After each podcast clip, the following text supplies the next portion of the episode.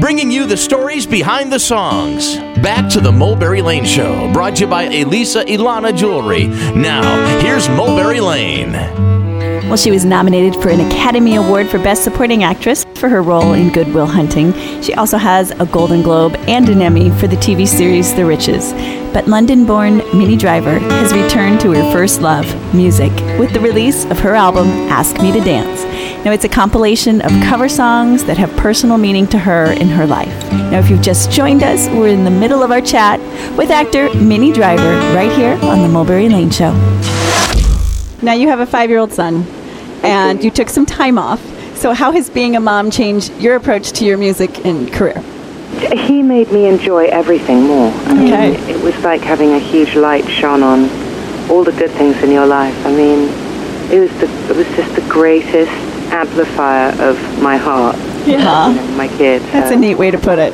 Yeah, I mean, it's really true, actually. You stop sweating all of the, the inconsequential things and you really get to appreciate what's amazing. They force you to be in the moment and look at everything that's good. Mm-hmm. First Once you two. get over the sleeplessness. Yes, exactly. Got to do that. Once you recover from that. Your first two albums were original material. So, how do you approach songwriting?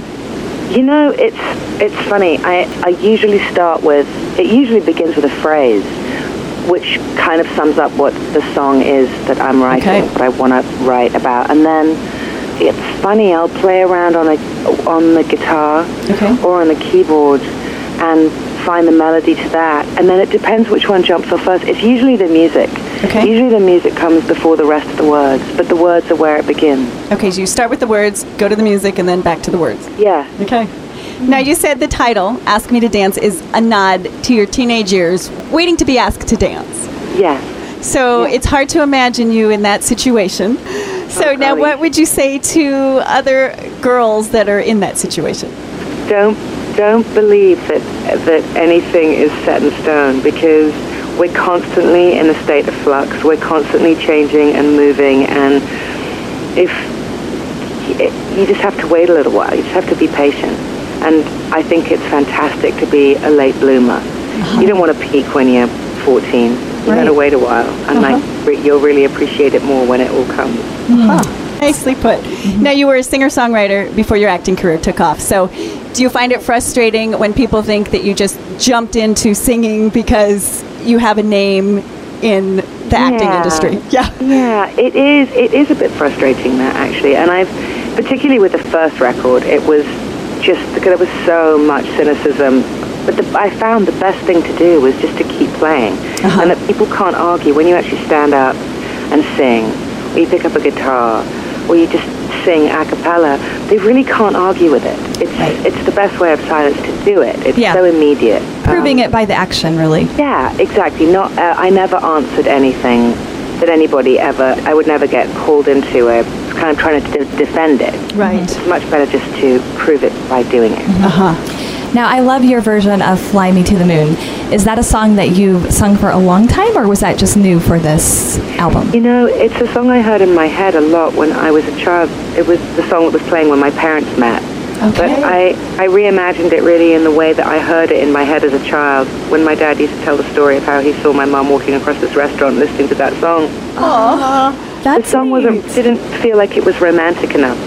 So this version is sort of how I used to hear it in my head when I was young, which was super stripped down and Yeah. more ballady. So, Uh-huh, do you love it. approach your interpretation in almost a cinematic way? You see the pictures when you interpret a song?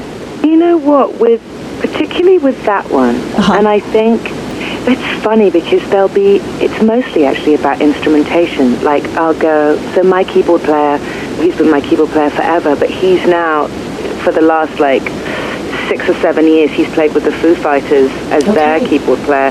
So, but he's magic, and I hear his kind of B3 over stuff, or I'll hear Okay. his kind of rolling crazy piano and that then becomes anthematic of the thing that I'm feeling. And I feel the same way about about drums and bass and guitar Okay. and pedal steel. And so sometimes it's cinematic, but sometimes it's like what Audio. music Uh-huh. makes me feel. Yeah. Yeah. neat. Okay, and quickly before we let you go, will you be touring? Yes, I'm going to be touring in the new year for sure. Okay. So check out my website and my Twitter account, which is at Driver Minnie, and I'll post dates, and, and they'll be on my website too. Okay, great. Well, Minnie, thank you for spending time with us today. It's a beautiful album. Thank you so much. Minnie Driver here with us today on The Mulberry Lane Show. Straight ahead, critically acclaimed singer songwriter Jay Nash teams up with Josh Day to form the Contenders. You're going to hear about it. And right now, here's a taste of Minnie Driver's romantic version of Fly Me to the Moon off her album Ask Me to Dance. Stay with us. Fly me to the moon and let me play among the stars. Let me know what spring is like on Jupiter and Mars. In other words, hold my hand. In other words, darling, kiss me.